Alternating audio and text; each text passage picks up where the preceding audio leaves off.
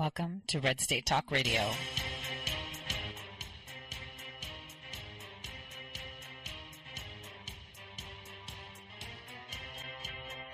You're listening to Tori Says for the next hour. I'll be your host, Tori.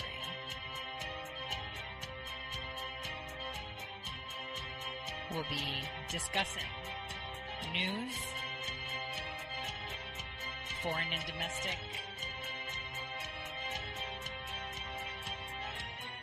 unfiltered news.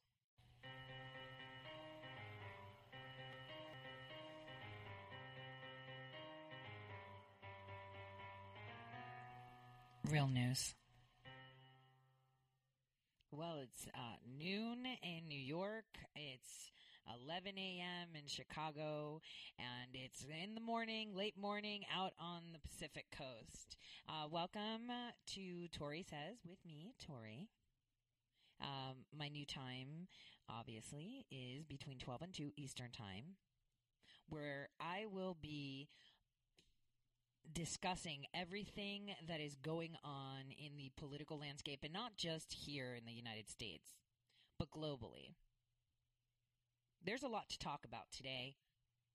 And I know a lot of us were expecting a lot to come out of the Clinton hearing yesterday, which at some point I was sitting down watching it on my phone and I wanted to throw it against the wall.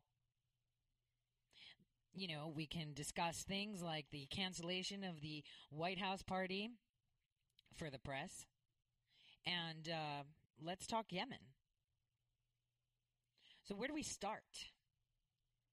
Where do we start with all of this? I mean, you know, now they're in another plan to try to undermine the democratic process of the election of President Donald J. Trump.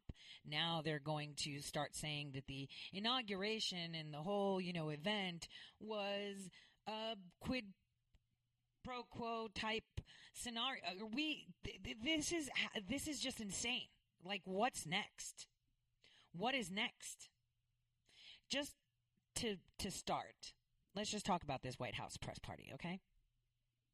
So they're really, really salty about him canceling it. I've actually been doing research to find out which president, which corrupt president, was the first one to hold a White House Christmas party for the press. I mean, why would the White House host a party for the press? The press isn't supposed to be the White House's friend. They're not supposed to be their enemy. They're supposed to be the press. They're supposed to be impartial. Why are we wooing them? Why are we bringing them into politics? Their job is not to dictate policy, drive policy, or make recommendations on policy. Their job is to literally be a parrot and reiterate facts, something that we don't see. So I'm all for the cancellation of a White House Christmas party for the press.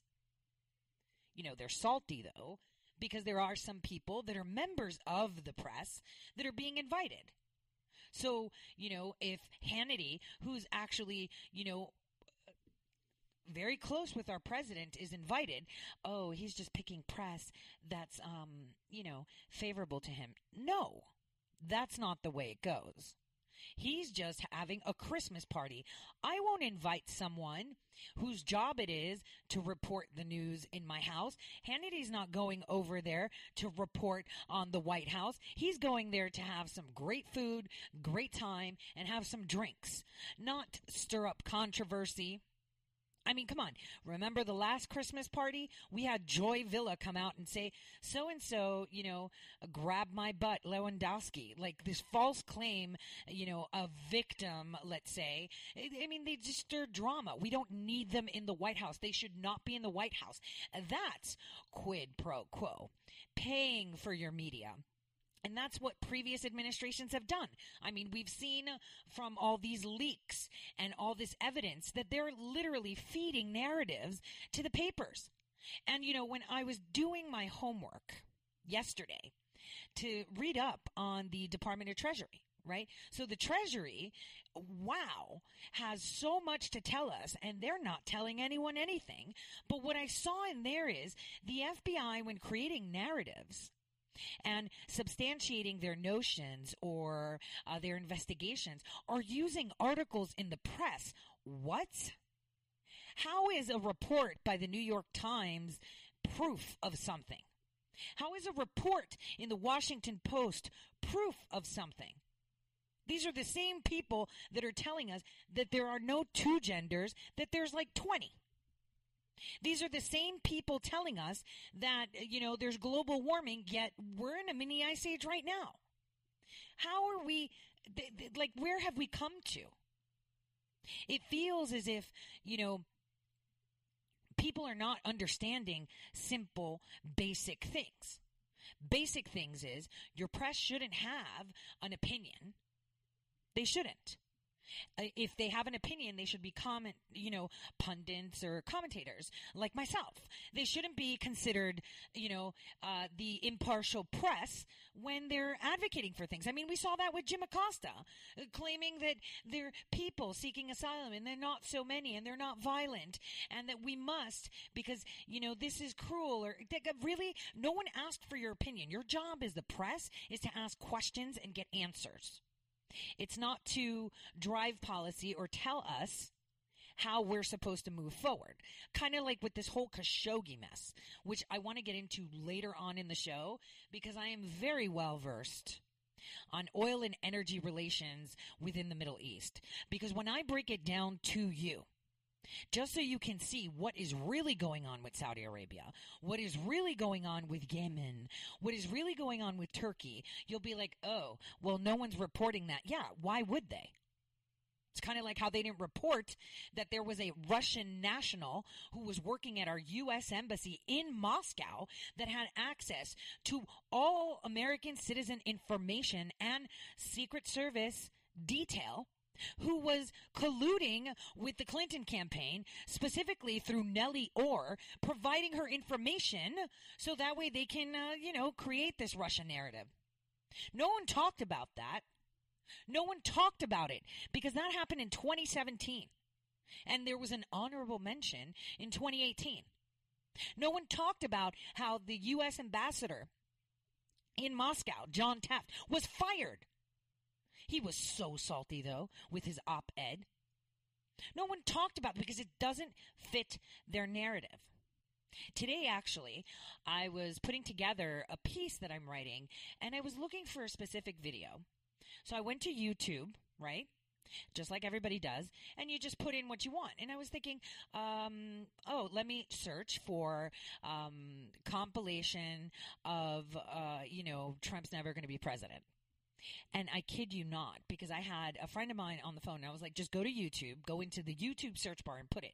You will not find YouTubers that have created their own videos. You will see hits like CNN. They've, so on the heels of this Google hearing, they've already applied this censorship on, on YouTube. If you don't know the YouTuber you are looking for, you will not find them. They will be buried on the fifth or sixth page. They've already started to roll that out, so you can't even see the videos you want to see. It's incredible, right? And this is the press that's crying that they're not going to be fed and, and, and watered with our tax money when they've done nothing for for the public. They've done nothing but create um, this uh, sense of fear, this sense of, you know, th- that they're justice warriors. You know, none of them are news. None of them. What they're doing is telling you how to think. They're telling you what is right and what is wrong according to them. You are not allowed to think. Dare you think you know, that's a big deal. And I think that's where they didn't bank on it. You know, when, when they went all in, they went all in, you know, for Hillary Clinton to become president because this criminal organized network, this mafia, that we have that runs our country. This government within the government giving more substantiation to the name Foggy Bottom.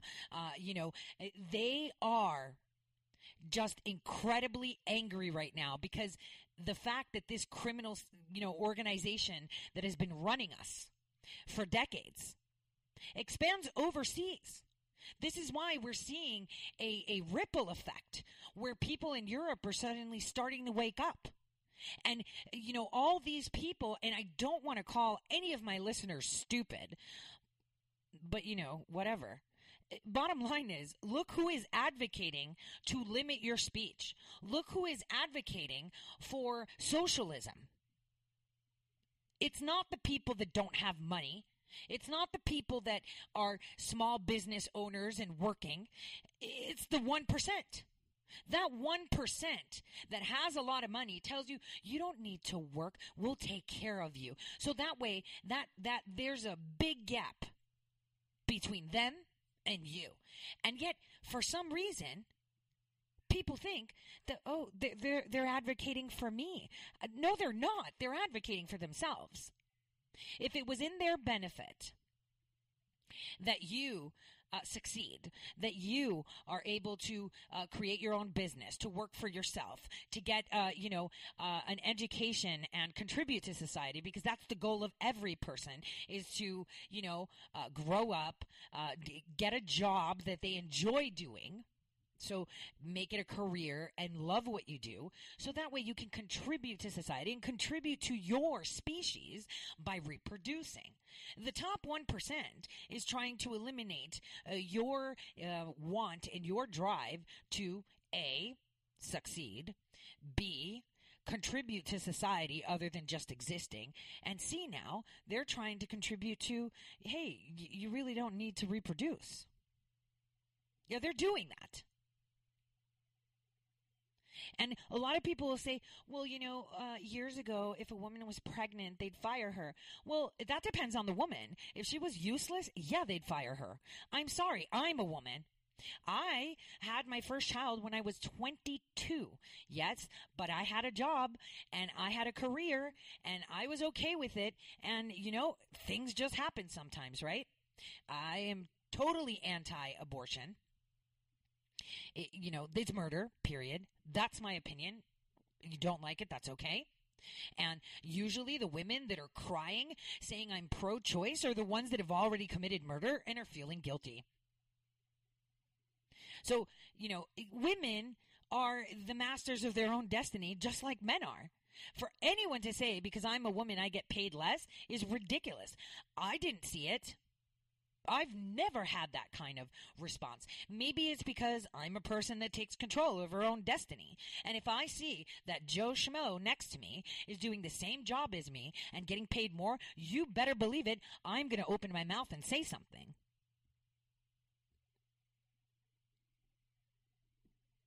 So, just to, to, to, reiterate, I've been like looking at all these responses, uh, specifically April Ryan who was so upset, you know, saying that she didn't care that the, you know, she she didn't care that the White House press Christmas party was canceled because she wasn't going to go anyway. You know, it's the one that CNN boycotted last year. You know, as if it's going to hurt us. But bottom line is, thank you, President Trump. You just saved us tax money. We don't need to throw parties for people like that. We don't need to throw parties for people who pretend to be the impartial press. The press should be impartial. The pundits and the commentators like myself are the ones that express their opinion and discuss views. You know, I'm I'm actually quite objective. I am a critic of the president. Uh, obviously, not on many fronts because you know he's he's been doing a great job. Though I can say uh, there's many times that I'm thinking, like, what is he thinking? Like when McMaster and and and now Barr and Newt, really? You know, I'll I'll call him out. I'll be like, what are you thinking? Probably he has another plan, whatever. But for me, it's kind of like, what? you know, he says things um, that I'd be like, "Ooh, you shouldn't have said it." But you know what? If I was him, I'd probably say it too, because I'm not a person that censors my speech to appease other people. Uh, you don't like what you hear, you just keep going. You don't lo- like what I tweet, just scroll on by. That's the way it should be because this is all about free speech.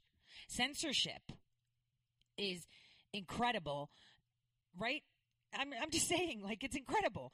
The censorship, they're not even trying to hide it anymore. See, in the past decades, decades, they've been censoring information. They've been siphoning just enough truth so that they can build it. Uh, the saying goes that the best lie is based on a truth.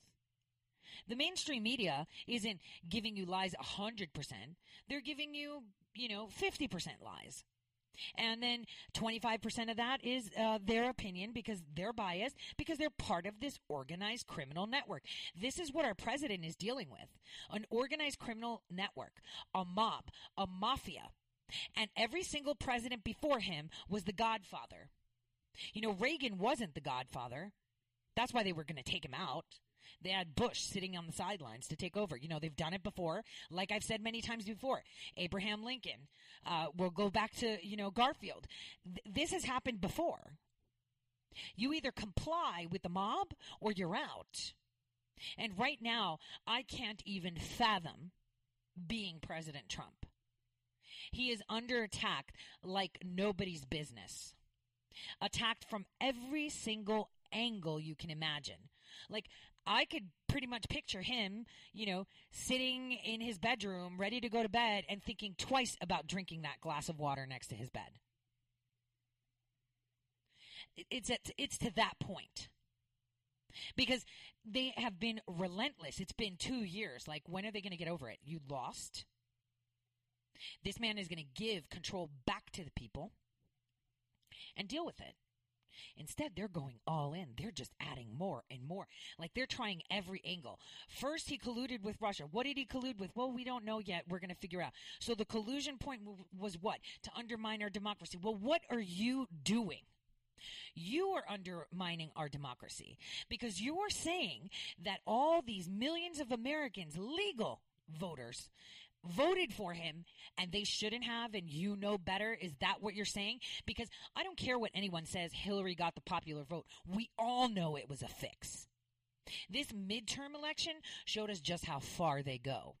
So imagine how big of a fix it was in 2016 so just imagine how many more votes president trump had.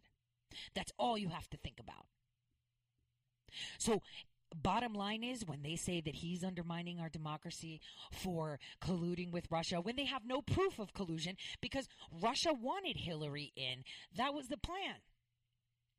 Russia has every single piece of dirt our president would love to have on Hillary Clinton, specifically in regards to the Uranium One deal and what's going on in Venezuela and about Benghazi. You know, there's so many people that have so much on her. But you know, there's a rule in gangs, right? You don't flip on your mate. And so there's not a lot of people that'll flip on her. But I can assure you that the time is coming where they will. Uh, it's been, you know, sources say that Putin uh, is anticipating his next meeting with President Trump to provide him some very important information. And that could also be a report of interrogating the Russian national that was working within our U.S. Embassy for over a decade. That was providing information to the FBI, or um, let me let me just say what the going narrative is: providing information to Fusion GPS via Nellie Ohr, whom Perkins Coie paid, whom Perkins Coie paid through a commingling account, and see if people aren't paying attention. Robert Bauer, who was President Obama's uh, counsel, White House counsel, his specific counsel, and he oversaw uh, the uh, representation of the DNC and OFA, which is Organizing for Action, which used to be Organizing for America, which used to be Obama for America. Uh, he's the one that distributes payments. And he was fired in May of 2018 do you want to make a bet that Perkins Coie is going to say, well, he was mismanaging and commingled the money?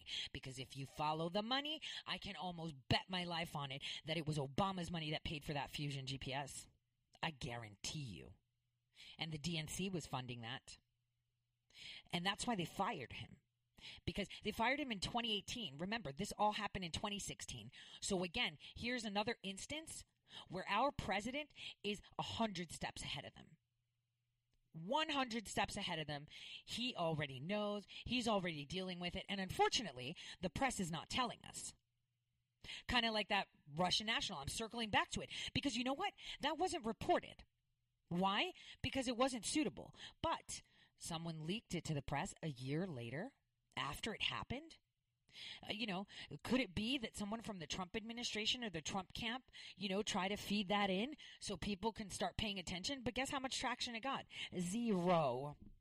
How much traction did Huber get? Zero. But yesterday, when the Clinton um, foundation hearing was happening, all they could talk about is let's investigate Trump's organizations and let's investigate uh, Whitaker's. What? Wait, stay on topic. What are we talking about here? We're talking about the Clinton Foundation. This is what I have. Why are we talking about other foundations? They were just constantly changing the conversation going back. Again, our president, 20 steps ahead. Huber was not supposed to go there yesterday. He's got more. Because unfortunately, for the deep state, for this mafia, this DC mafia, he's already got the goods. And Huber doesn't have one specific scope. Jeff Sessions only confirmed that the questions that were asked fall within his scope. His scope could be from A to Z. His scope could be maybe investigating the U.S. Treasury, you know, because it always, you know, how do they catch mobsters? How do they arrest them? They catch them for what? Money, right? It's uh, IRS, tax evasion, whatever, right? They never get them on the murders, on the actual crimes they do, the drug dealing, the bootlegging, whatever it is. How much you want to make a bet that we've got the goods already? Because there's people sitting there, oh, he's going to be impeached. For what? For what? You have people calling him, oh, look, he paid this slut, you know, money, and, you know, he did that with campaign funds. So, what if he did? And let me ask you, what kind of lawyer records his client? Never. Because that is against, you know, the, the rules that govern the ethics that attorneys have. No attorney will record their client.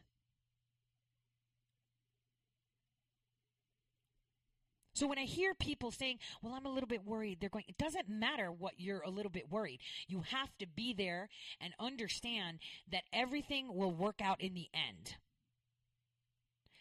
Trust in that. Trust that there is still a bit of hope, even though they own everything. This organized criminal organization literally owns everything. They own the media. They own the internet. They own, uh, you know, our Justice Department. Uh, they own everything. So all you have to do is trust that we're following the money correctly that this will all come to an end in a nice way, and that it'll all end up with someone behind bars. I mean, uh, I've said it before. We need patience. There's a lot of people who are like, come on, we've got to get something done. Something has to be done here, and we need to focus. We need to get uh, someone in jail. We need something. Yeah, we do. I agree. We do. But it can't happen right now. I mean, yeah, you know what? President Trump throws a bone. Just block someone up. Maybe Comey? Uh, you know, we need to get this done. Just to throw a bone to to the masses, to to pay attention a little bit more, to get those you know that are on the fence and kind of still subscribing to the ideology that you know Orange Man bad, and throw them a bone let them feel that you are doing something because you are doing things, but people can't see it because the media is not reporting it. And if the media is not reporting it, then it's supposedly not true. Because if, it, if, if, if, if they were reporting it and it were true, then it would be documented. No one's putting this down. I mean, just think of this Hillary Clinton uh, and Comey and Michelle and all these people wrote books. Why did they write books? Like why?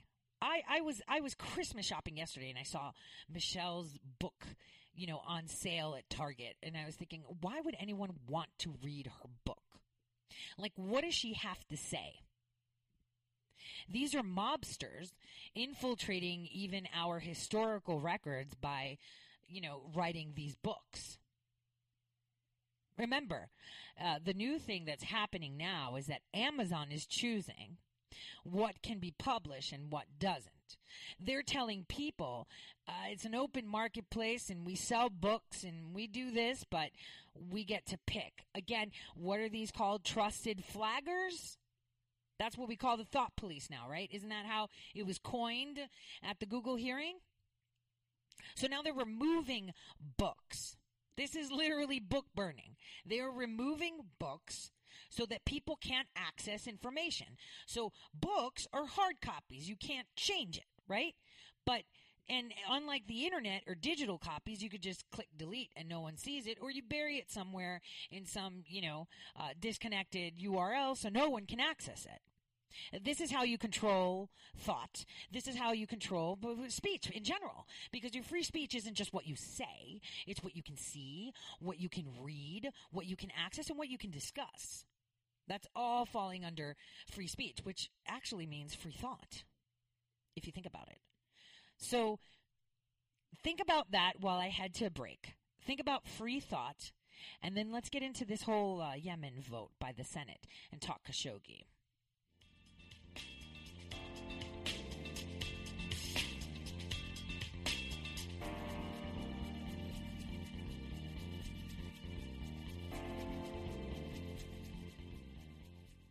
Red State Talk Radio is now available as a voice command on your Amazon Echo and Echo Dot by simply saying, Alexa, play Red State Talk Radio. Red State Talk Radio on TuneIn. Turn to every single American. Now, we've been hearing all these stories about sanctuary cities, sanctuary cities that. You can now find us on the Amazon Echo and Echo Dot, on TuneIn, on iHeartRadio, and we also have the phone apps in the App Store for your particular phone. And just in case we activated your Echo Dot, Alexa, stop. How did you become addicted? A friend? Were you at a party and someone said, hey, try this? Then you got the cold sweats and started shaking.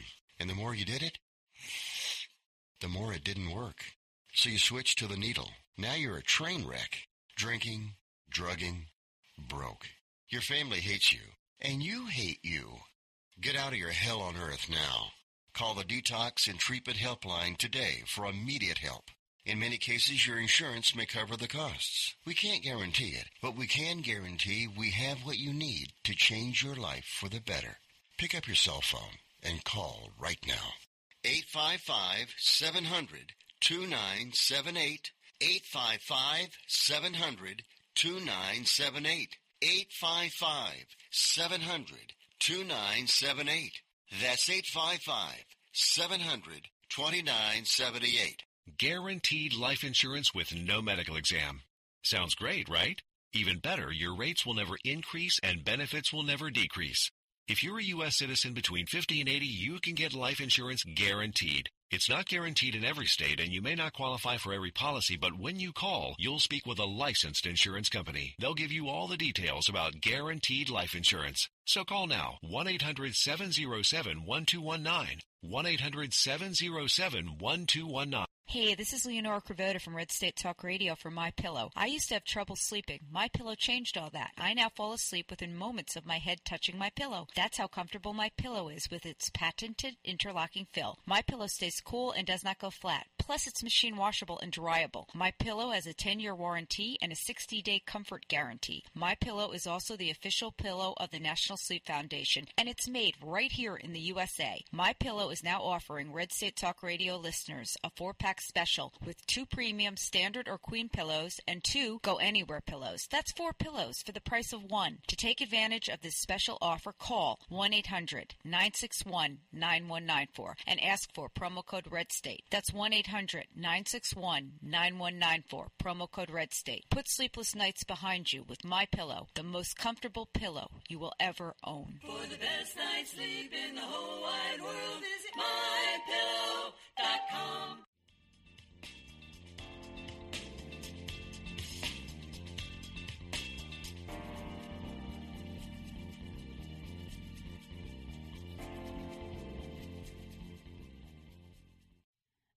welcome back. So we stop with free thought, right? What free speech is is literally the the ability to think freely. Well, how many times has it been said that they bank on our ability to forget? I'm going to read you a quote, and this is John Kerry speaking in 2016. In Yemen, we face the Houthi insurgency and the ongoing threat that is posed by Al Qaeda, threats to the territorial integrity of the Kingdom of Saudi Arabia. We have made it clear that we stand with our friends in Saudi Arabia. End quote. That is John Kerry. John Kerry said that when he was at the Royal Air Base in Riyadh talking about Yemen. So let's talk Yemen. Because it's not about Yemen, it's about Khashoggi. It's about both. And I'll tell you why Khashoggi plays into this, and you can see, and it'll make total sense to you because no one is going to break it down. So, a couple weeks ago, I had maybe over a week and a half where I was just talking about how uh, the European Union, uh, Turkey, and Russia, and this oil, you know, um, push and pull, how they have these pipelines that are being built, how some of them have just been done, and this is where they're having problems. Now, for those of you that haven't heard those, here's the recap. Turkey as a country is like the kid that nobody wants to play with on the pay- playground. The Arab nations don't acknowledge them. The European Union doesn't acknowledge them. basically, they're just a conglomerate of stolen other countries. I mean, they've done this before. Uh, they are the Ottomans. They're the ones that were, you know, what were referred to as the you know barbarians uh, you know the ottomans that would just come in and slaughter and take over and you know they were very successful in the 1400s because that's when the world especially the western world was becoming a little bit fluffy even the kingdom of Greece became so fluffy. They were like, yeah, we need to let more people into our country. We need to expand our borders. We don't need religion to uh, be so into things. We need to expand. And guess what happened? They became slaves, of course, for 400 years. and, you know, then they had a revolution in the 1800s. Uh, you know, the Armenians tried that too. A lot of people did. So, where am I getting with this? Turkey is the kid that nobody wants to play with, but Turkey has all the uh, money balls in their court, let's say. If you actually just pretty much go to DuckDuckGo and put in um, Turkish uh, gas pipelines and then go to images, it'll pop up the map of Turkey and it'll show you Eurasia in general. And it'll show you that they have almost like they're the center of all these pipelines meeting. And the pipelines go from Iran to Turkey and then spread out to the European Union. Uh, or they're coming in from Russia in two different directions and feeding into Turkey and then going again back to the European Union because it's not like Russia's giving oil to Iran, right? But here's the deal Turkey, okay, had made a deal with Oman for a pipeline. Now, this is where Saudi Arabia was like, yo, Oman, what are you doing? Like they're funneling the European Union and they're going to bleed you dry. You've seen this movie before. What are you doing? So that is where Saudi Arabia started to be like, mm, I don't know how I feel about Oman right now. I don't trust them. Like, why would they, you know, do this? This is just this is just bare bones. I'm trying to dumb it down. Now, geographically, what country is next to Oman? We've got Yemen, you know, hanging out there. Uh, we've got Saudi Arabia, right, hanging out there. So basically, this is how they are, um, uh, you know, filtering oil from these countries and sending it back to who? The European Union, you know, uh, which is an extension of this organized criminal network that our country subscribes to. And like I said yesterday, the banker for these people is USAID. Because if we look at the books, USAID has provided so much money to Yemen, it's ridiculous.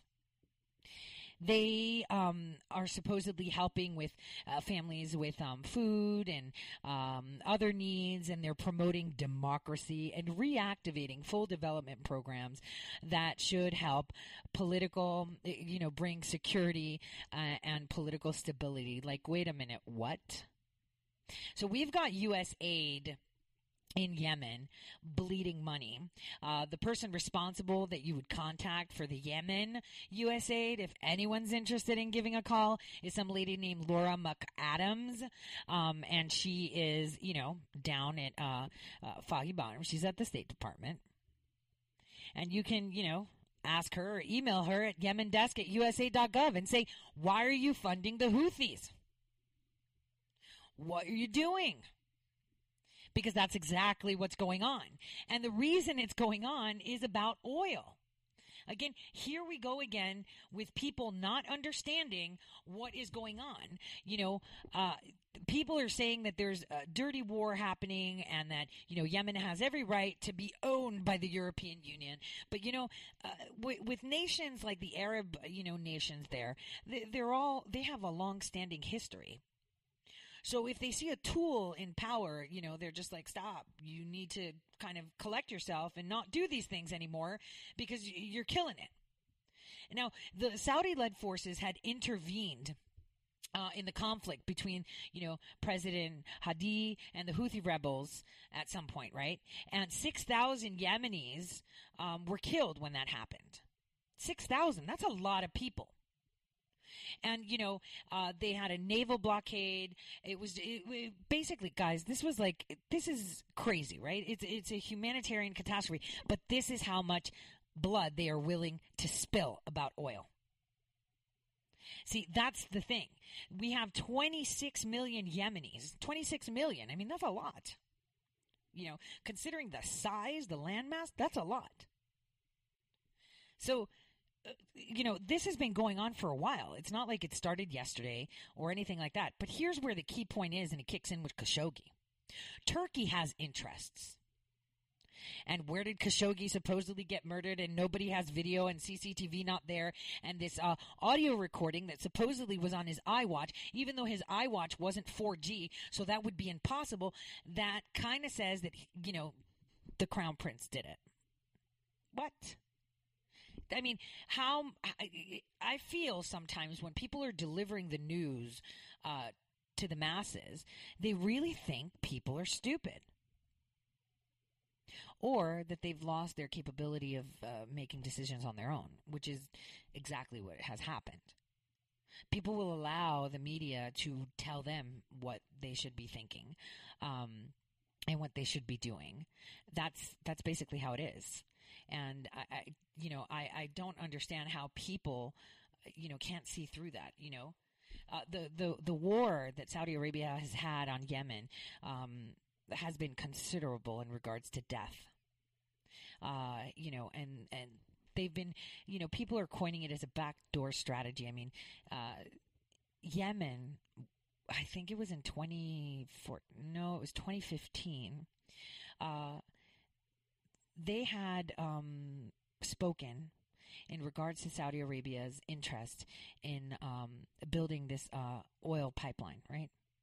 Uh, he discussed it uh, with the European Union in in the Netherlands, and what happened was it, it was a problem behind the energy politics that's happening because this is where the European Union got back and backed up Yemen. You know when they made that proposal when they discussed it. And so, you know, you have to understand that if Turkey succeeds, which is via Iran, right, to create this pipeline that comes into Yemen, the European Union at that point will own, own them all because what I'm trying to make clear to you is that Turkey's oil access to the Middle East is via Iran. Okay? It's via Iran. And through Iran, they go to Oman. And then through Oman, they go to Yemen. Do you see?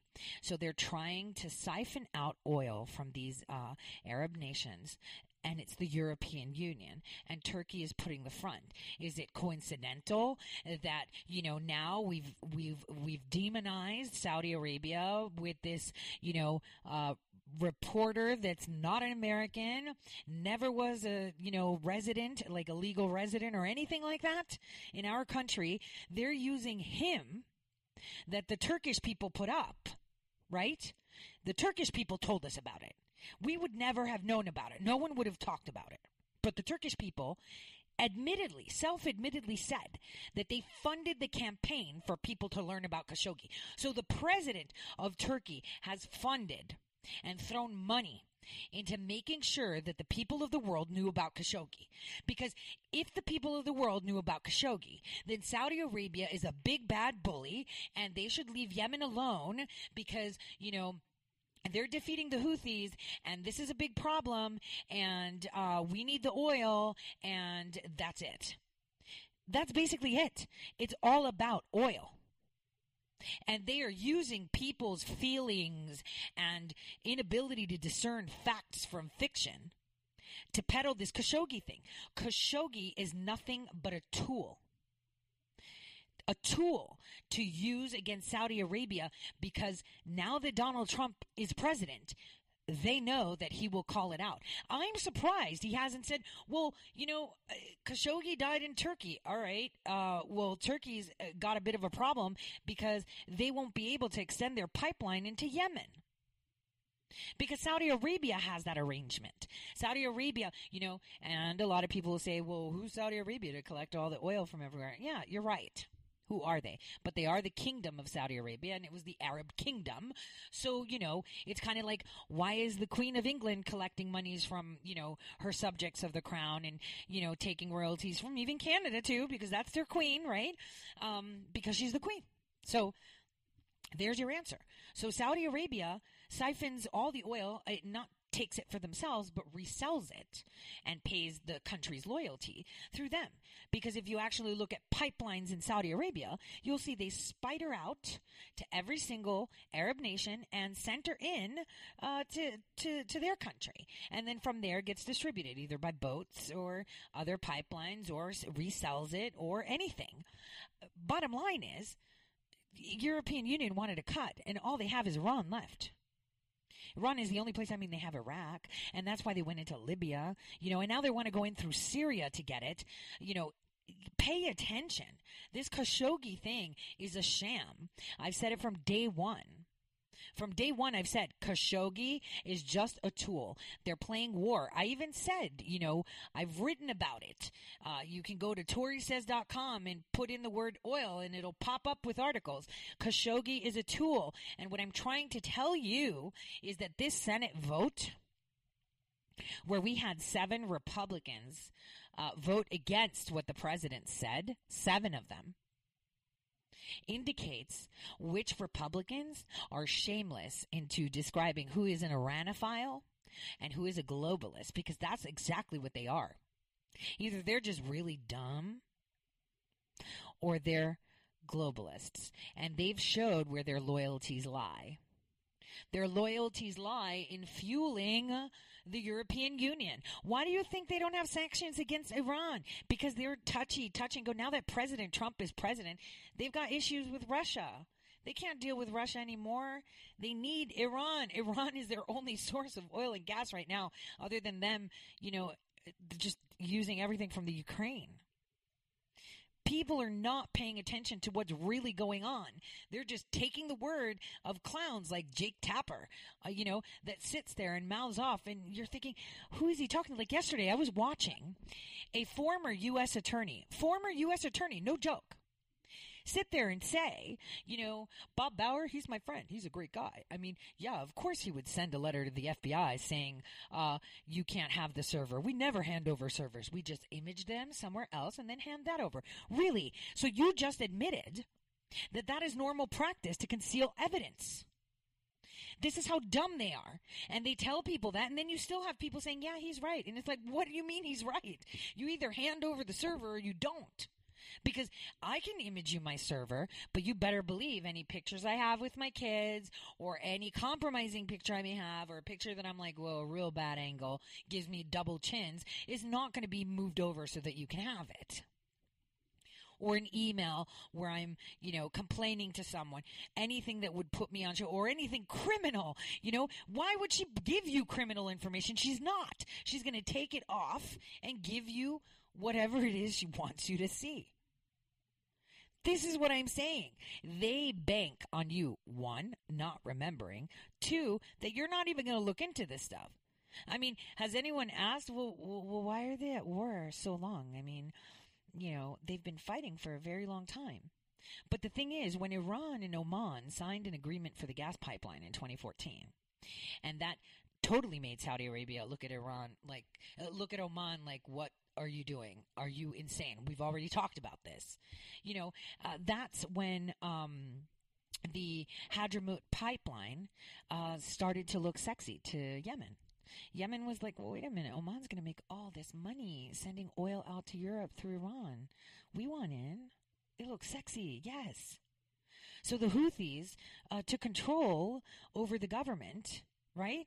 And then, you know, this bombing campaign started because th- they wanted to get in on this pipeline deal. And you know, Saudi Arabia is like, well, hold on, we already have pipelines.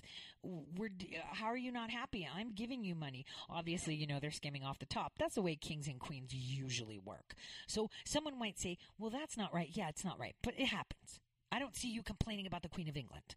So unless you're going to be complaining about her, then stop talking about him. You know, don't talk about the king of Saudi Arabia if you're not going to judge the Queen of England. Okay?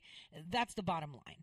So, just so you guys understand, this all escalated in 2014 the minute Iran and Oman signed the deal of, you know, selling oil. So basically, Oman will, you know, the pipeline will be running to Iran. Iran will be purchasing that oil from them. Then Iran sells that oil that they get from Oman and they send it to Turkey. And then Turkey resells that oil to the European Union. That's basically how it goes. And like I said, Turkey is the central point. Turkey geographically is perfect for Europe, and I guarantee you, and I've said it before, and I'm okay to eat my words, because I haven't been wrong yet. In the near future, there will be no Turkey. They will make Turkey part of the European Union, so that way they can own uh, the pipeline network that they have. That was the plan all along. Now, did the Turkish officials who signed up for this know this? Maybe, maybe not. Or maybe they overestimated their ability to say, I'm turning the pipelines off. And it's like, okay, you want to play? You know, because a European doesn't mess about. You know, they take things. You may not hear about it, but they take things. Look what's going on in Paris. You think that's going to stop? Ah, people need to pay attention. It gets me so irate when I see people reiterating things about Saudi Arabia, and it's like, do you know what's really going on there? No, you don't. Why are you talking? It would be better if you just read whatever somebody else and say so and so reported this. You know, all the, the, the talking heads, all the biased media, because none of them are impartial or like they stuck it to Trump. Yes, they did. They did. They stuck it to Trump. Those seven Republicans stuck it to Trump, and then the other three that were too spineless, including my favorite Democrat, my favorite deep stater, Lindsey Graham. Lindsey Graham is the bottom of the barrel for me. And you know, he may come up sometimes and, and give some wind. It's all a facade. Like I said, if you want to look into South Carolina, you know, even look into the Library of Congress seriously and check newspapers from the 1800s, you'll see all the swamp creatures were coming out of South Carolina. But just look at who their campaign manager is for all Republicans in South Carolina. That's all you need to know. That is basically all you need to know. So, in regards to Khashoggi, in regards to the vote to pull out our support, you know, it's a big deal. Because we, you know, unfortunately for President Trump, uh, he cannot help Saudi Arabia. And Saudi Arabia does need help. Because if they succeed in, uh, you know, siphoning oil from Yemen, and the Houthis succeed in this, and this happens, uh, indeed, we will have a bigger problem because now we have Yemen, Oman, and Iran uh, funneling oil into the European Union. It's a big deal. I mean, obviously, though, this could go another way, uh, thinking strategy, right? Because I, I, I like math. I, a lot of people don't know this about me, but I um, subscribe to many groups. I'm I'm actually a self-proclaimed mathematician. I'm really good at mathematics. I dabble in string theory. I try to solve problems that no one's ever solved just for fun. I'm a nerd. I've said it. I own it. I'm okay with it. So considering outcomes, mathematically saying, I think that if this does not stop, if the Houthis succeed, if this happens and Yemen does get this pipeline built with Oman, Turkey, at that point, there'll be a countdown of just a matter of months before they are owned by the European Union. They will stage a coup.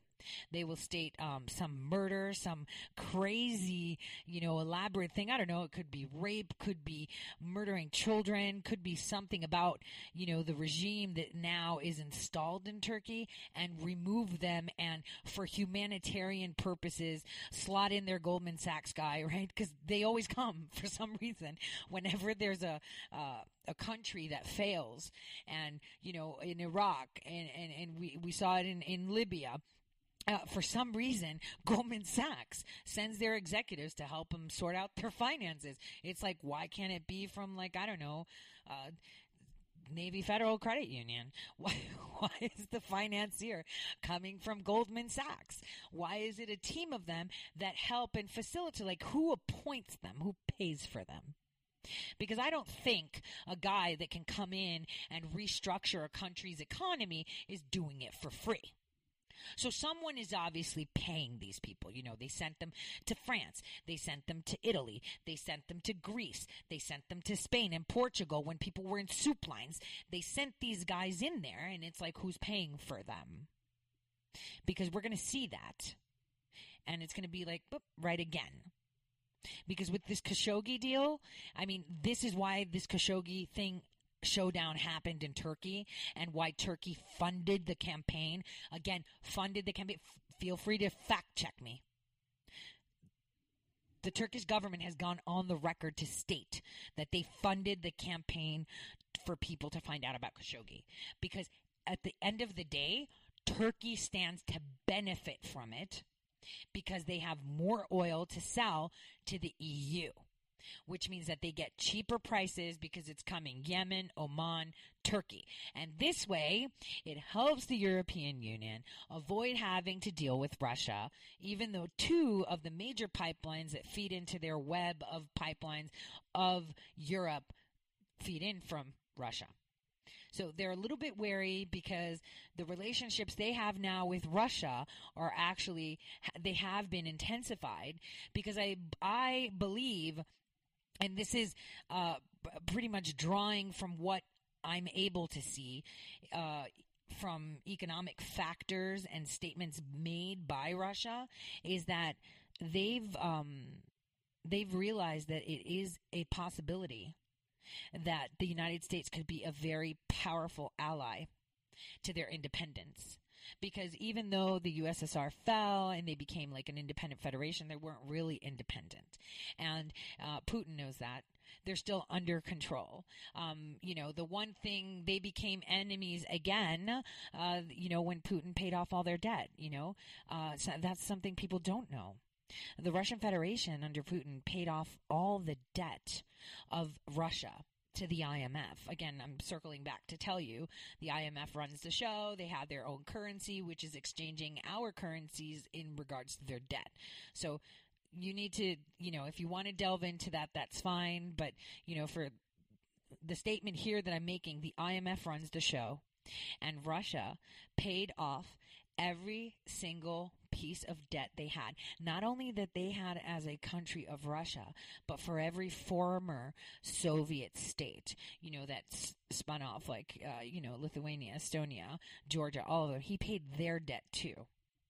So at the moment, Russia is the only nation on the planet with zero debt and actually a surplus. So it was at that point that Russia was then again seen as an enemy by the Western states of, you know, of Europe and the United States because they could not you know, tie them down. And even if they manipulated currencies like they do and added debt to other countries and traded that debt, um, that would not affect Russia so this is why they just use sanctions and Russia just sought to find other people. I mean, they're a big enough country and they can sustain their economy within themselves if they need to, just like we can. We don't need other people. I mean, it's great to import stuff, but bottom line is within our country, we can grow and make anything. We don't need anyone else. Uh, so uh, that's kind of the feeling that they got in regards to Russia being built as a power if they decided to just stop interacting. And it is a threat, uh, considering they're the only ones without debt on the planet. And fact check me. uh, you know, I, I, I assure you that that's the way it is. And don't forget, they struck that really big deal with Venezuela during the summit in Argentina. And we'll talk about that right after the break.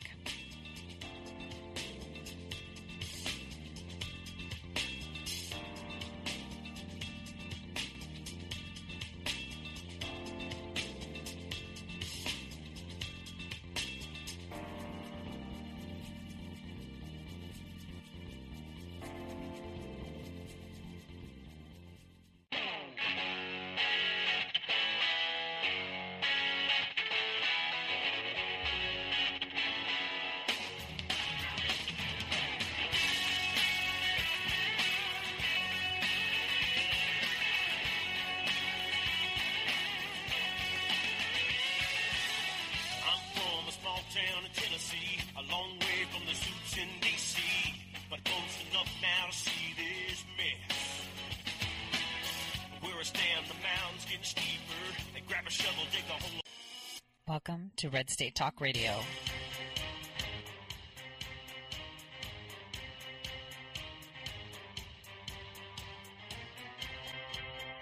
You're listening to Tori Says for the next hour.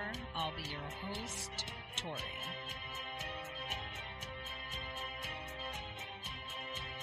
We'll be discussing news,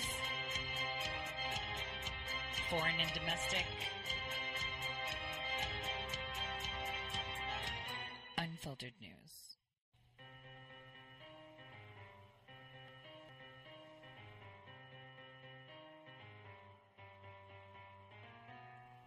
Real news. Okay, so welcome back, everyone. This is part two of the Tori Says Show today, of Friday, uh, December 14th, 2018. Uh, uh, where we left off on the previous segment was talking about how Russia signed another deal uh, during the summit in Argentina uh, with Venezuela.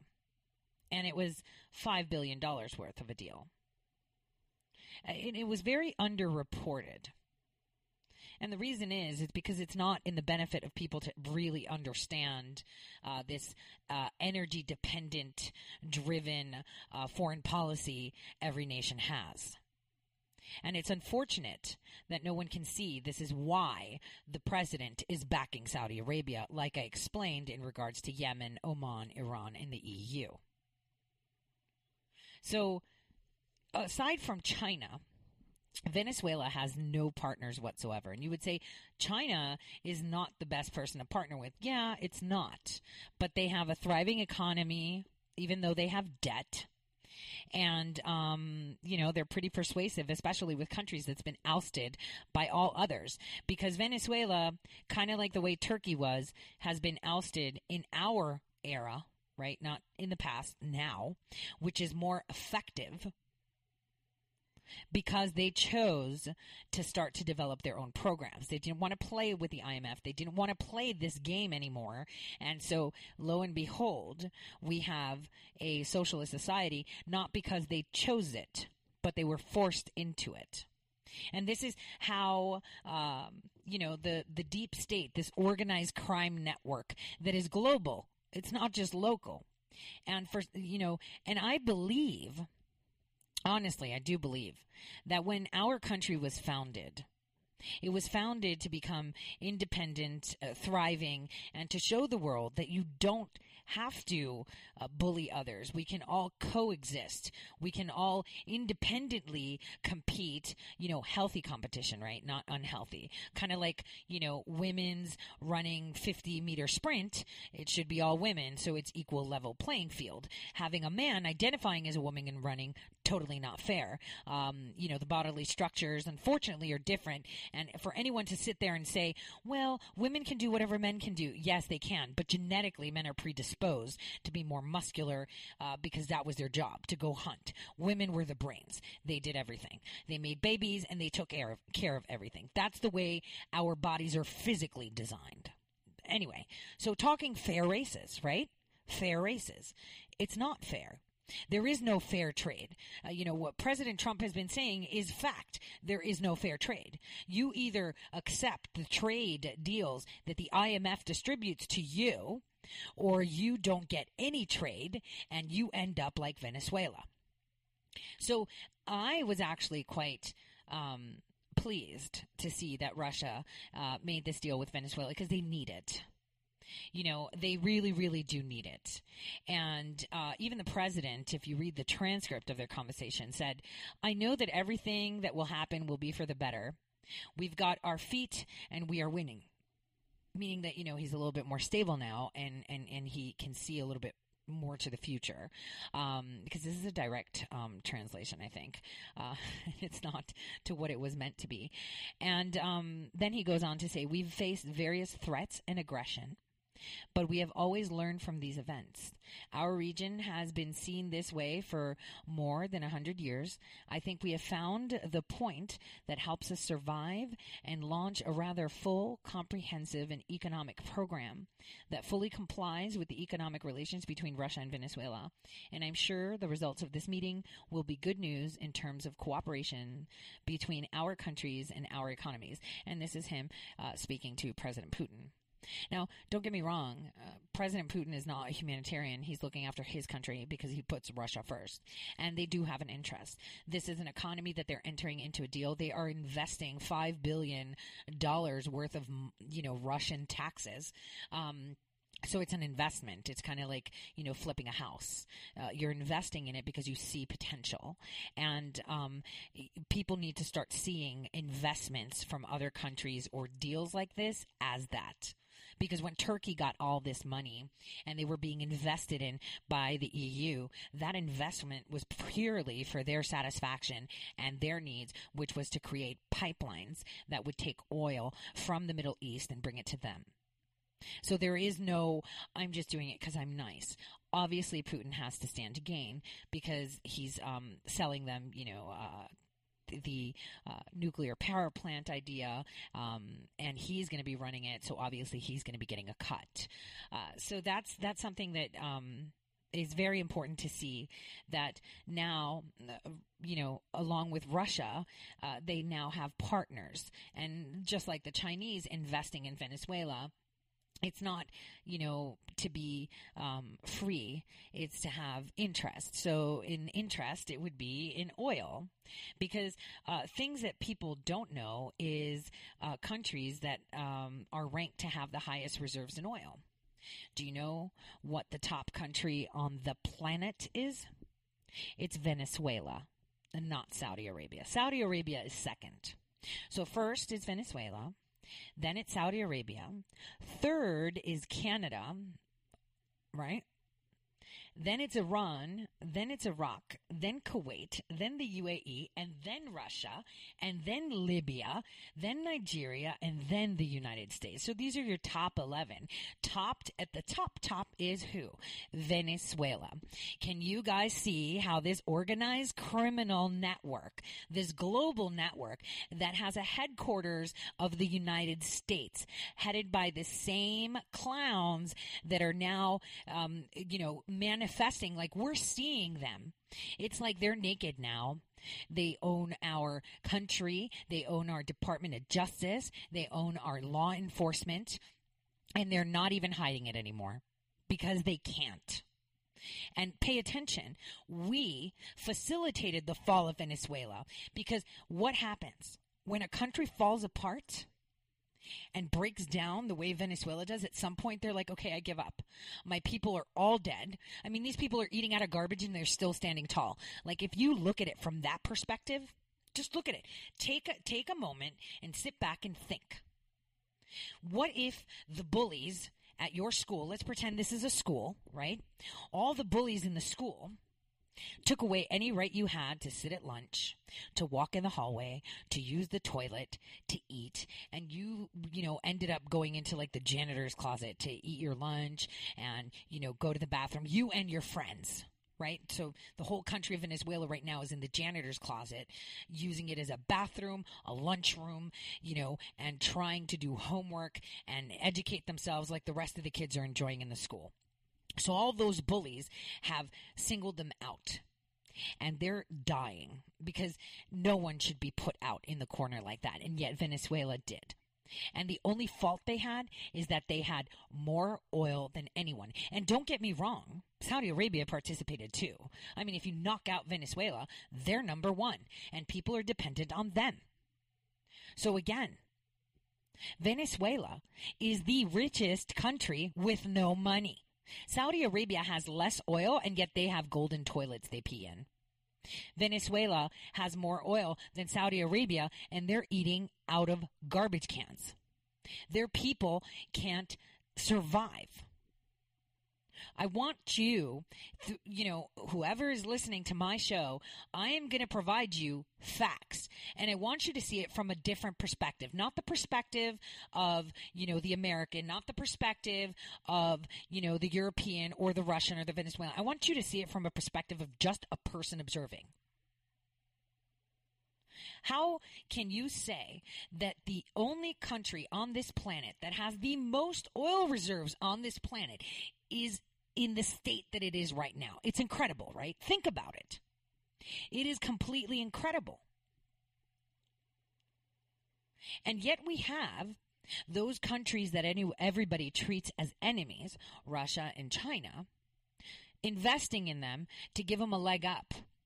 They're the ones that kind of pull away from the bullies and say, all right, well, I'll help you, even though it'll kill my image of being cool by, you know, letting you kind of stay over here and study rather than the janitor's closet. So it's not because they're doing it because they're um, sympathetic. It's because they have an interest. Remember, this country has the most oil. And how are they going to reap on that investment? By owning, you know, the royalties on their oil production. You know, I, I was actually quite surprised that, um, you know, two years into the Trump administration, he hasn't addressed Venezuela. And I think it's because it's a touchy subject, because he's been using Venezuela as an example to people to see what socialism is without telling people, you know, they're in this position because we we helped put them in that position. We stopped trading with them. We stopped providing aid to them. Actually, wrong. There is a U.S. aid office there that um, pretty much, uh, what is their statement? Promote democracy and political stability. Um, that supposedly fund. Uh, we we fund areas in Venezuela. Uh, obviously, we fund them to maintain the the condition that they're in. So anything they try to do is driven by propaganda telling people, oh, see, the rich people have you suppressed. Oh, see this. And these rich people, I mean, their president is not rich. That man does not live in a castle. I mean, okay, he has a better residence because that's what presidents have, which is more secure. But think about it. This country has been ousted. They have nothing, yet, you know, if you look at the numbers, they're the richest on the planet and yet they're in that condition. So I was kind of surprised that he hasn't touched Venezuela. Maybe he'll do that, um, uh, you know, in his second term, because this has to be addressed. This is something that um, needs to be addressed correctly. Because, you know, the only reason Venezuela has more reserves, right, is because they don't produce as much oil as other countries. So, like for example, uh, you know, Saudi Arabia produces, uh, you know, three times more oil, right, than Venezuela in a year. Which means, you know, uh, their lifespan is estimated to run out of reserves within 70 years. Canada uh, produces about 100 50% more oil a year than Venezuela, and they're estimated to have about 125 years or something like that of oil before they run out. The United States produces 3,000 um, I would say 3,250 um, you know, billions, you know, of gallons of oil. Like th- they're they're what three? So it would be three hundred and twenty five percent more than what Venezuela produces. And guess what? Even though they rank number eleven in reserves, our country only has about ten years before they run out of um, oil at that rate. So, as a country, as a nation that is oil dependent, it would make sense that we create relations with these con- with these countries like Saudi Arabia, like Venezuela, who is estimated to have, uh, you know, over 350 years worth of oil reserves, um, whereas the average for all others is, you know, 50. You know, there's countries that have five years on the books, uh, 50 years on the books, 30, 40. You know, only only Canada, Iran, um, and uh, Libya, I think, are the ones that have, you know, around the 100, 110, 20 uh, years left in oil.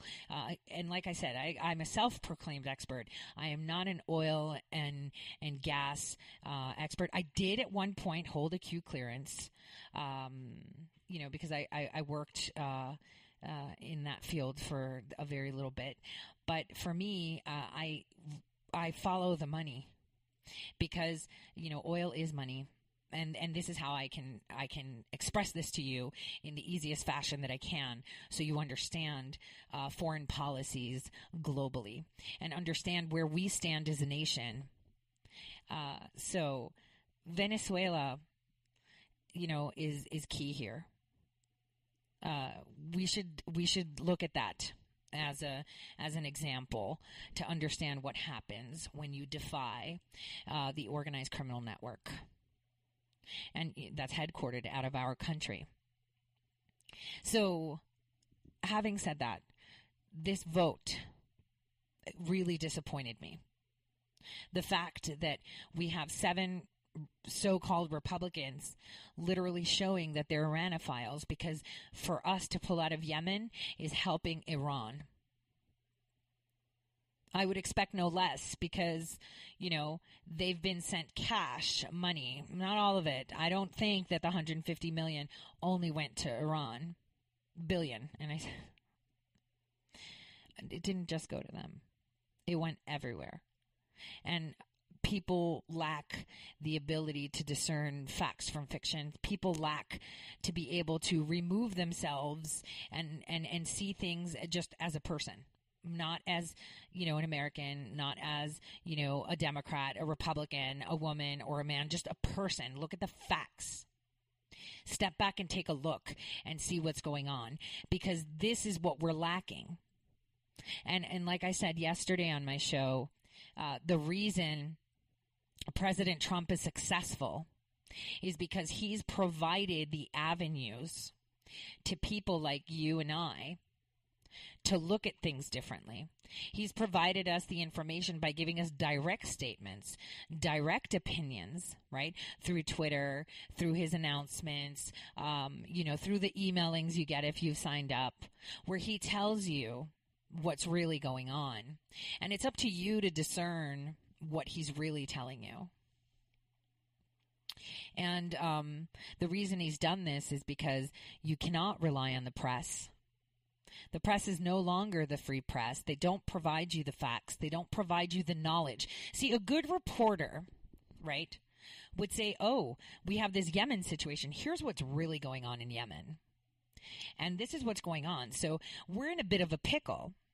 Do we side with Saudi Arabia or do we side with Iran? Because basically, the vote today, and I will be publishing that, is just a confirmation that they are pro Iran because the only one that benefits is Iran. It's all about oil. And Khashoggi, uh, you know, was in Turkey, and at the bottom line, all this oil is going to Turkey. So, you know, again, we need to be paying attention to who our real allies are. Our allies are the countries that want to be independent, that want to compete. Healthy competition, right? That don't want to dominate the world. I mean, gone are the days, except for maybe the Chinese, because I could picture them still saying it, eh, you know, in their little minds. But um, gone is the times where people would be like, "Oh, what if our country was the whole planet?" I think those days are pretty much gone. People are happy with their country. Uh, they don't feel the need to take over others because we've evolved as humans like that to respect boundaries. Boundaries that were predetermined before we were able to respect boundaries. So, you know, it's not like tomorrow we'll say, well, guess what? We're going to take over Mexico now because we feel they need a little bit of United States. You know, that used to fly 300, 400 years ago. It doesn't fly today.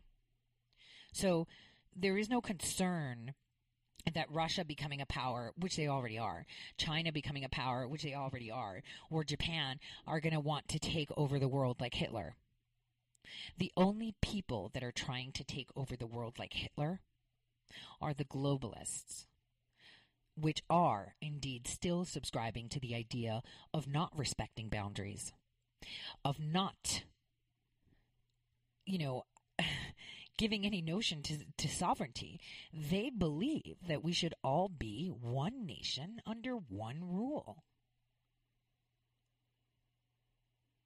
You know, if President Trump wasn't president, we'd be closer to that than you think, and I've said it before. You know, we saw it in front of our eyes in 2016. Obama was at a meeting. Uh, he had he had a conference uh, with the Prime Minister of Canada and the Mexican President, where they sat and talked about the North American Union. I mean, they were rolling it out. I mean, Europe already rolled it out start with North America, move it over to South America, make it all the Americas. Then it'll be the Americas and Europe, take over Russia. It'll be Eurasia and the Americas. And then, you know, we'll keep the slaves down in Africa because they're doing that.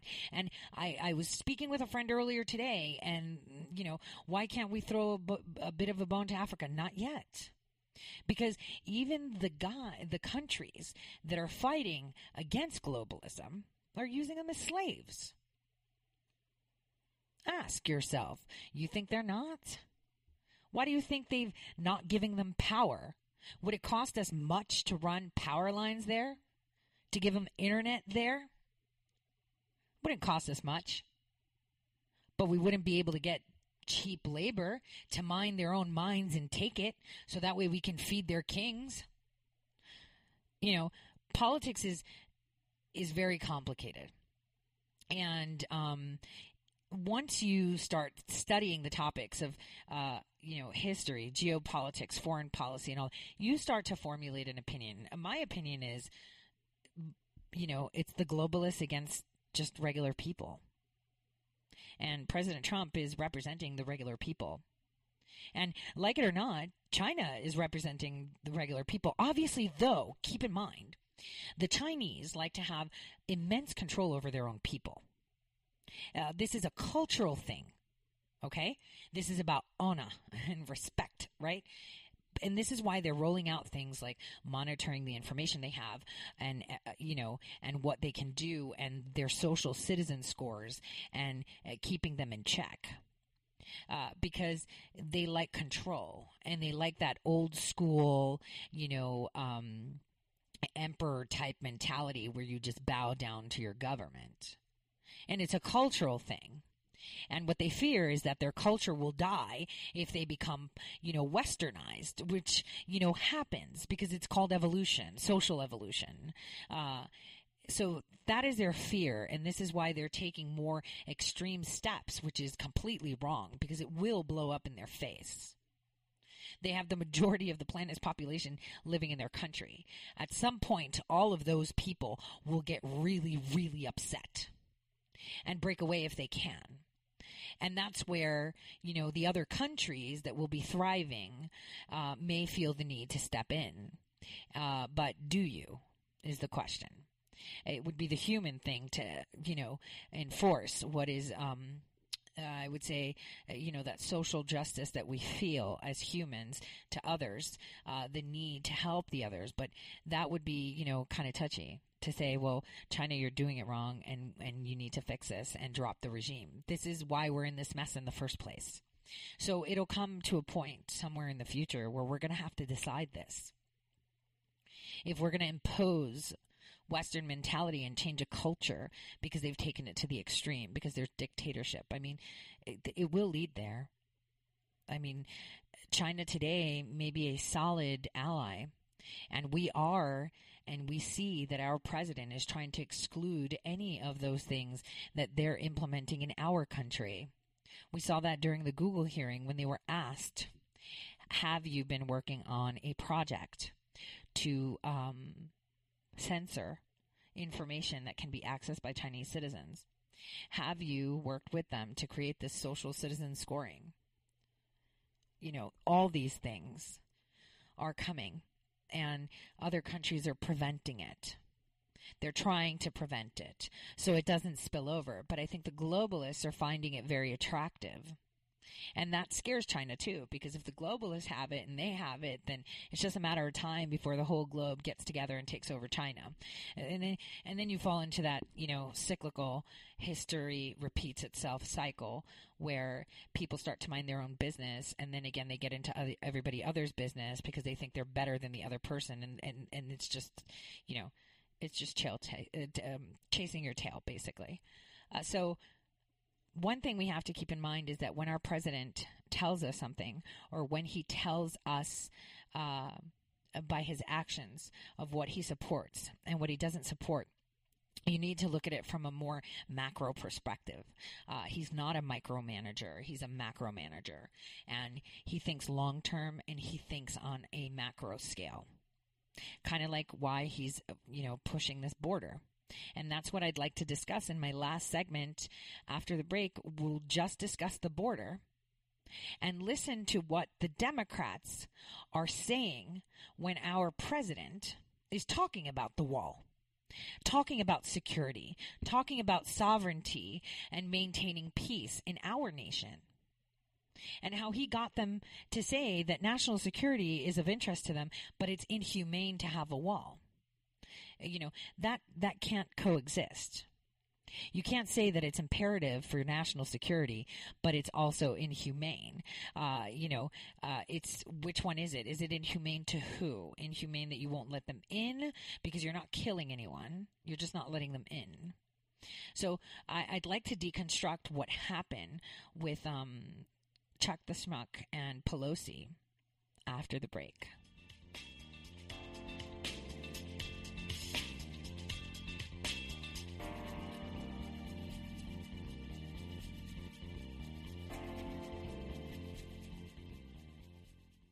Red State Talk Radio is now available as a voice command on your Amazon Echo and Echo Dot by simply saying, Alexa, play Red State Talk Radio.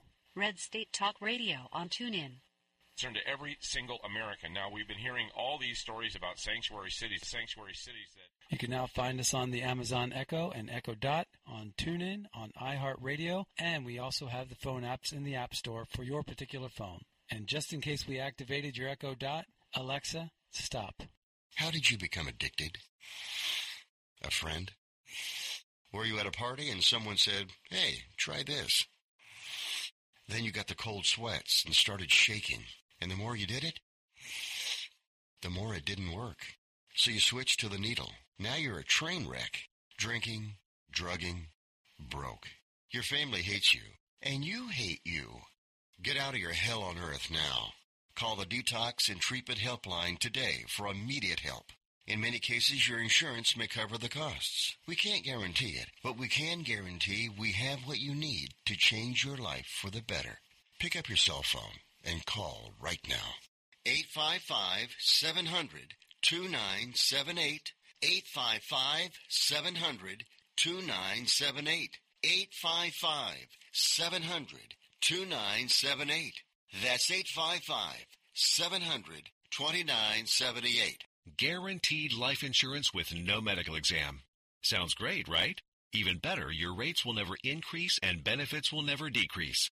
If you're a U.S. citizen between 50 and 80, you can get life insurance guaranteed. It's not guaranteed in every state, and you may not qualify for every policy, but when you call, you'll speak with a licensed insurance company. They'll give you all the details about guaranteed life insurance. So call now 1 800 707 1219. 1 800 707 1219. Hey, this is Leonora Cravota from Red State Talk Radio for My Pillow. I used to have trouble sleeping. My Pillow changed all that. I now fall asleep within moments of my head touching my pillow. That's how comfortable My Pillow is with its patented interlocking fill. My Pillow stays cool and does not go flat. Plus, it's machine washable and dryable. My Pillow has a 10-year warranty and a 60-day comfort guarantee. My Pillow is also the official pillow of the National Sleep Foundation, and it's made right here in the USA. My Pillow is now offering Red State Talk Radio listeners a four-pack special with two premium standard or queen pillows and two go anywhere pillows. That's four pillows for the price of one. To take advantage of this special offer, call 1-800-961-9194 and ask for promo code Red State. That's 1-800-961-9194. Promo code Red State. Put sleepless nights behind you with My Pillow, the most comfortable pillow you will ever own. For the best night's sleep in the whole wide world, visit mypillow.com.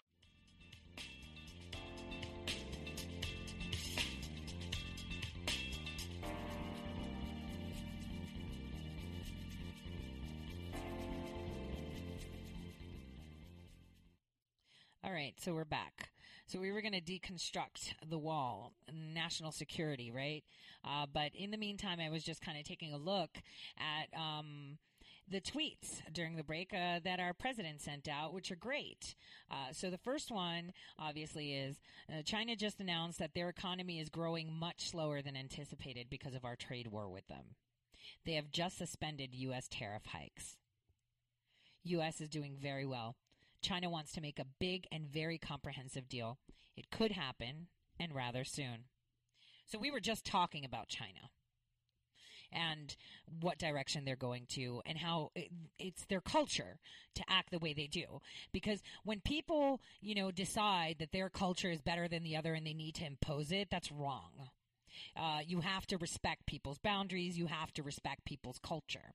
And china is a very long-standing nation for eons before the idea of the United States ever, you know, uh, came up. They existed while people were hunting, uh, you know, in in trees. You know, they had restaurants.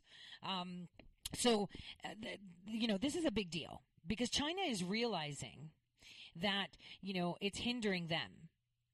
They can't grow without the United States, and the United States can grow without them. But here's where it gets real interesting. Tim Cook from Apple tweeted, Proud to announce our newest campus in Austin. There, along with plans for new sites in Seattle, San Diego, Culver City, California, as Apple expands operations and creates thousands of jobs across the U.S. So Donald Trump retweeted this. So our president said, "Thank you, Tim Cook, for agreeing to expand operations in the in the U.S. and thereby creating thousands of jobs." Ask yourself, why did Apple do this? Why are they creating more jobs? Why are they creating more campuses? That's a question you need to ask yourself. Why? Because the tariffs and the deals that we're working out with China will cost them a lot of money if they do not have the foundations to build their technology within our country. And the reason is because of this Huawei thing. See, a lot of people don't know what's going on, and I'll talk about it tomorrow because I've researched this, and uh, this is something that has happened in the past, and I'm smirking while I'm saying this, totally went undetected. But the whole reason as to why we confiscated phones and not is because the Chinese at those factories found a way to infiltrate the actual tech. Either by agreement with Apple, oops, either by agreement with a company that's manufacturing phones there or not. They were able to manipulate their products many products of many manufacturers, actually. So that way they can collect data on American citizens. Now, that is a violation of privacy, and he talked about it. And he talked about intellectual property, too. Because this is how you source intellectual. Let's just leave it at that, and we'll get to that tomorrow and talk about how huge that announcement is. Because it, it is pretty incredible uh, to see it in action.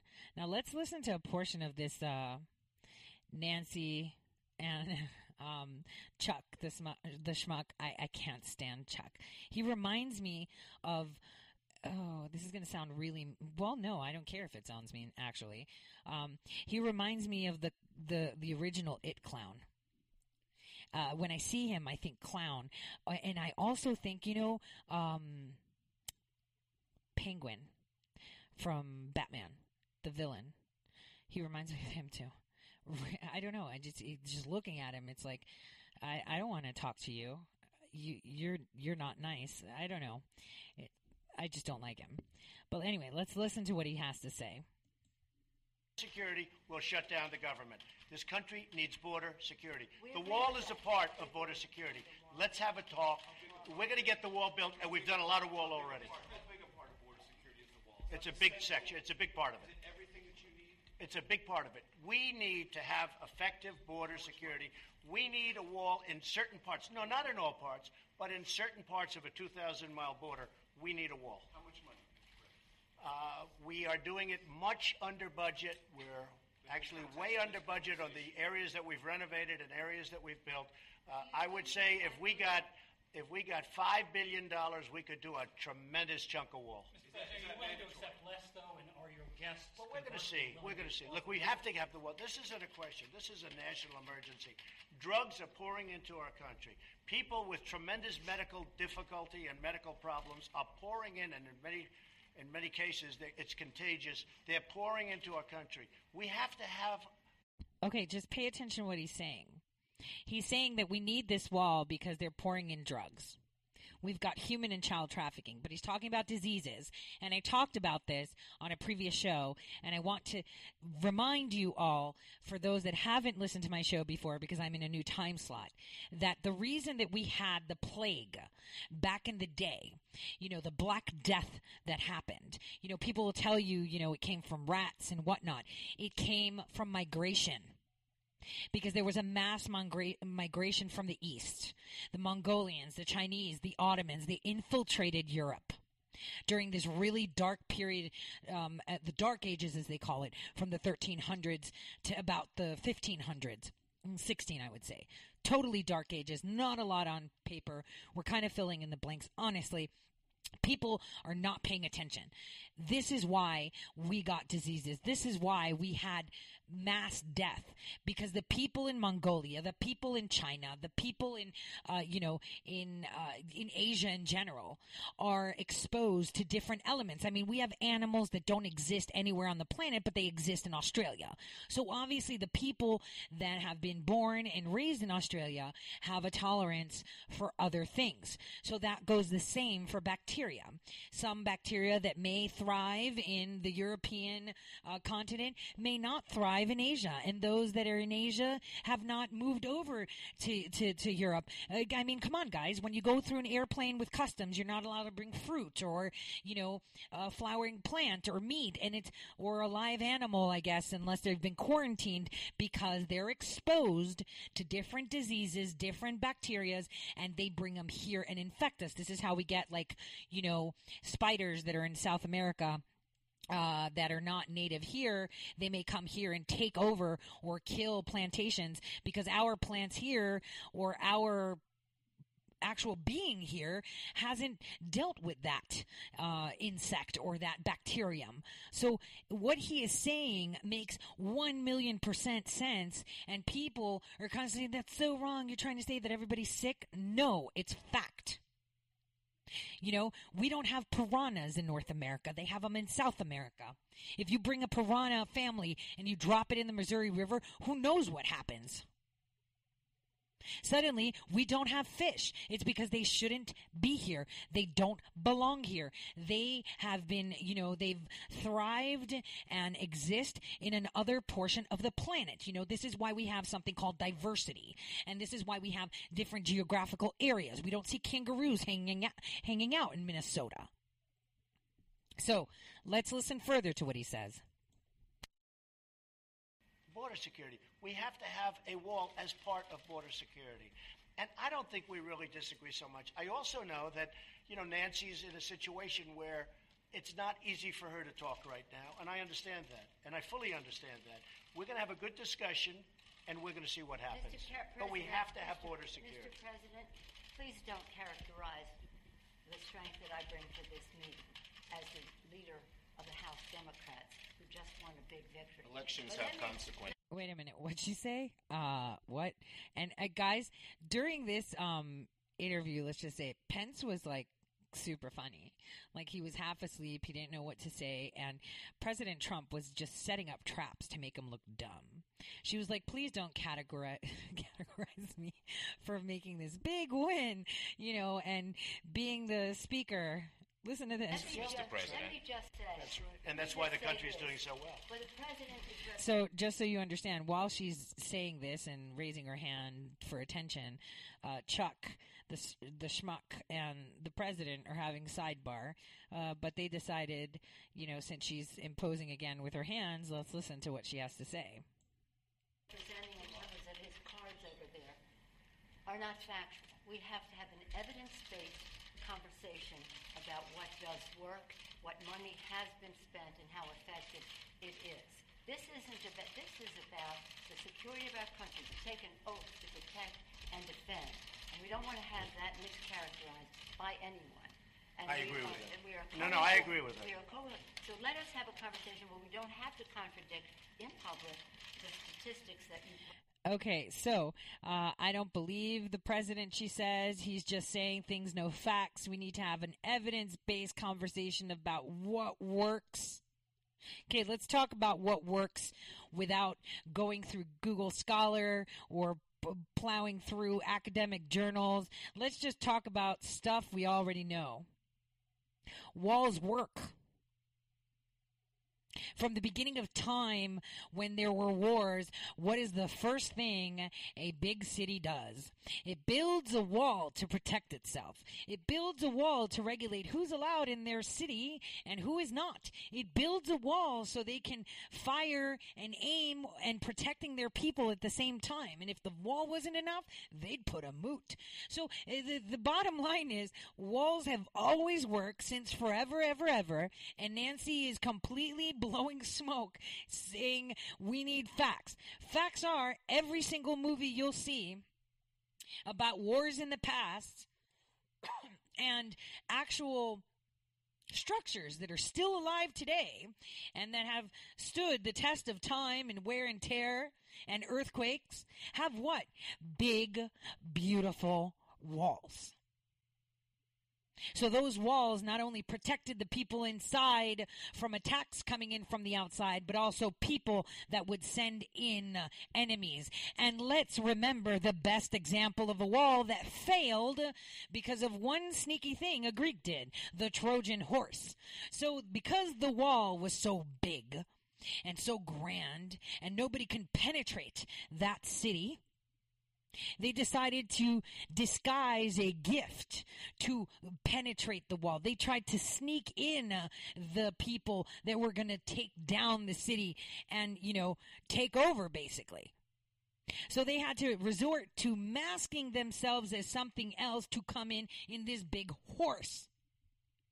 So that even shows that even though this big beautiful wall that was built has one sore point, how do you know that that horse that's coming through is really just a horse? And that is something that we will address with questions. But you know, it's 2018 now. We have something called fingerprints, social media, and you know, identity tracking. So that won't be a problem. So now that that Trojan horse part is eliminated, the wall stands. This is what we need a big, beautiful wall. Every city, since forever, ever, ever, that has, uh, you know, defended itself has had a wall. So, Nancy, there's some evidence right there. Walls always work to keep out things we don't want. forth, but instead can have a conversation about what will really work and what the American people deserve from us at this uncertain time in their lives. The one thing I think we can agree on is we shouldn't shut down the government over a dispute. And you want to shut it I- down. You no, keep no, no, talking no, no. about it. The last time, Chuck, you shut it No, down. no, no. No. And then you opened 20 it up very times. quickly. And 20 I don't times. want to do what you did. 20 But, times you Chuck, have called for, I will shut down the government if I don't get my wool. None of us have You said. want to know something? You've said okay, it. you want to put that on You my... said it. I'll take it. Okay, good. Okay, guys, the body language was perfect. So Chuck is telling him, you know, you're constantly saying you're going to shut down the government. You're going to shut down the government. Yeah, you said it. And he's even pounding his fist. Schumer is pounding his fist and saying, you did it. You know, here's them, you know, obviously throughout this conversation, because it's a 10 minute conversation. We're only um, breaking down the last few minutes. Uh, you know, they're asking not to do it in the public eye, like Nancy said. We should sit down and kind of talk about it in private. And he's like, yeah, well, I'm going to call you out. He's like, all right, you want me to own it? I'll own it. I'll own shutting it down to get a wall because we need a wall. You know what I'll say? Yes. If we don't get what we want, one way or the other, there you go. through you, through a military, through anything you want to call, I will shut down the government. Okay, fair absolutely. enough. And We I am disagree. proud, and I'll We tell you disagree. what, I am proud to shut down the government for border So am I. Because the people of this country don't want criminals and people that have lots of problems and drugs pouring into our country. So I will take the mantle. I will be the one to shut it down. I'm not going to blame you for it. The last time you shut it down, it didn't work. I will take the mantle of shutting down. And I'm going to shut it down for border But we security. believe you shouldn't shut it down. Thank you very much, everybody. Thank you. Okay, so that was So pretty interesting, right? So basically, he said, "I'll shut it down. I'll take I'll take the responsibility and say that I got it shut down." And I'm okay with that. And and yes, we want you to shut it down. Shut it down. You have the money to fund the military with all these little omnibuses that you that have been signed. You've got the money to do it. So shut it down. Let them be without money. Let them not have money to provide to these crazy, you know, different agencies. Guys, if you actually do a search and find out how many agencies we have that are bleeding money, you will be pulling your hair out. My deep dive into USAID, which is a agency, a federal agency that's funded by our taxes is insane. We're spending $50 million in this country, another 50 here, 120 here. I mean, like, where are they getting all these millions and millions of dollars? Can we not shut them down? I'm not understanding what their purpose is aside from meddling with other countries, right? Wh- wh- Why don't we shut them down and take their money and allocate it to a big, beautiful wall that has obviously from forever, ever, ever, from the beginning of history, even cavemen used to build walls to protect their cities or their nations because their nations were just, you know, like five families or whatever, right? They used to build walls. But for some reason in 2018, they're not supposed to be effective. Well, what is effective? Letting people come in? How many people are we going to sign up to the border? Are we going to have, you know, uh, troops hold hands uh, uh, along the stretch? Are we insane? A wall will be just fine. A wall will eliminate human and child trafficking. That is number one. You know, underreported things that that that has flown under the radar. All these people in Texas suddenly getting arrested for having house slaves. One woman even stated that, you know, she bought her house slave when she was 12. The girl now is 31 and she's never been outside the house. They just read Bible scriptures and, and, and, and they tend to this woman. And she bought them from Mexico. When you ask this woman what she did for this lady, aside from clean, read Bible scriptures, cook, bathe her, uh, she was forced to enact in sexual acts either to her and, and whoever she was entertaining. She was her slave. And this is circling back to what I've been saying. The Democrats have always been very salty with Abraham Lincoln taking away their slaves. So they had to revamp it. You know, like what they're doing right now in front of our faces is revamping definitions. Well, immigration is the new slavery. Illegal immigration is the new slavery. And then they'll move it on to the legal immigration is, uh, you know, uh, the new slavery because right now they need the illegal immigration so they can build up that um, uh, you know network oh, i wouldn't say network i would say that um, demographic where they can't work because they're not legal and they work but they have to commit crimes to work illegally you know to actually have a real job. So they're just doing side jobs. So they'll just do anything. Either that be prostitution uh, drug dealing uh, eh, you know being um, couriers you know for either human couriers or drug couriers right? Uh, picking on farms housework you know, kind of like that chick on The View said, Who's going to be cleaning my toilet if they don't? What? There you go, showing exactly why you're angry. This is what the Democrats subscribe for. They want their slaves. Again, read the newspapers from the mid 1800s to the beginning of the 1900s, just how angry they were that they weren't allowed to have slaves.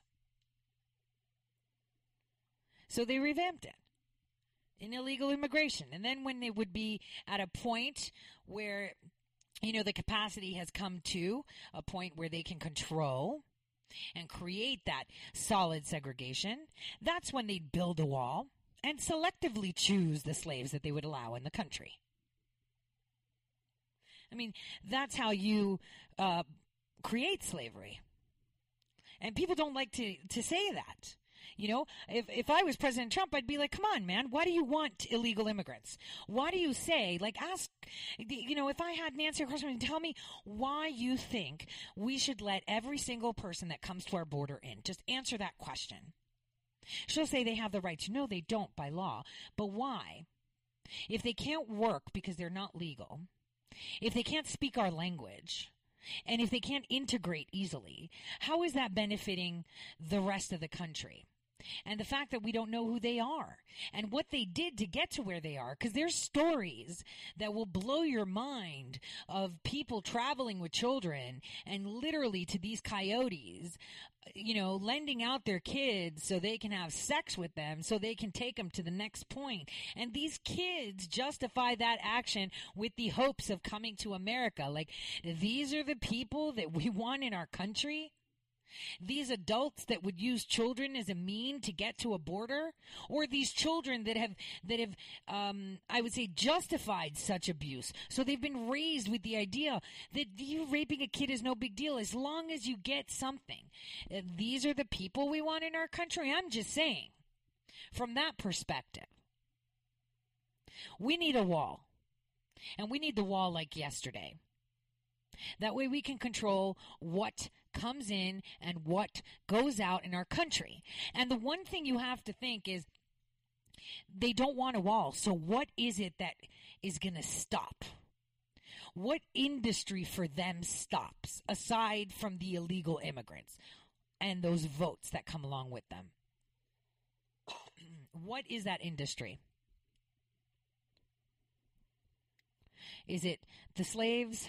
The, the, the, the illegal immigrants being their slaves and their, um, you know, low paid workers. Because we hear people that are middle class, middle class saying, well, you know, it's who's going to do the jobs that they do? And it's like, why are you demeaning a job?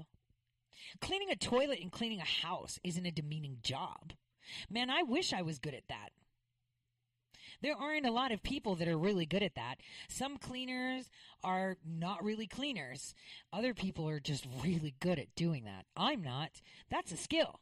And people will say whatever they want. Well, what do you mean you can't clean? Well, I'm just not as, you know, as organized. You know, I'd I'd love to hire someone if I would be afforded the opportunity to organize my stuff and clean for me because even when I mop the floor, it's not going to be as perfect as a professional. So it's not a demeaning job. So anyone saying that those are measly jobs is is is just showing why they want illegal immigration.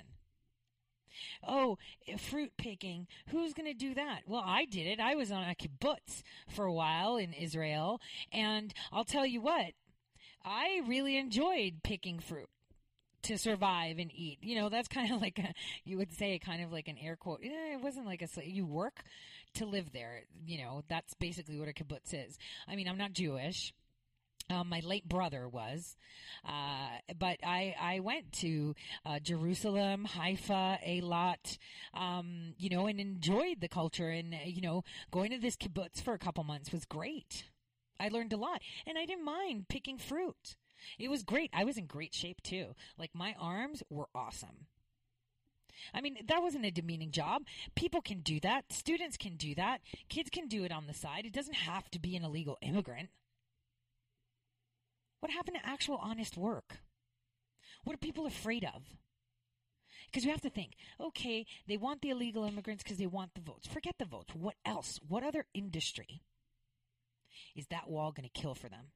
I mean, we already know that it was our own government back in the 80s that was bringing the cocaine.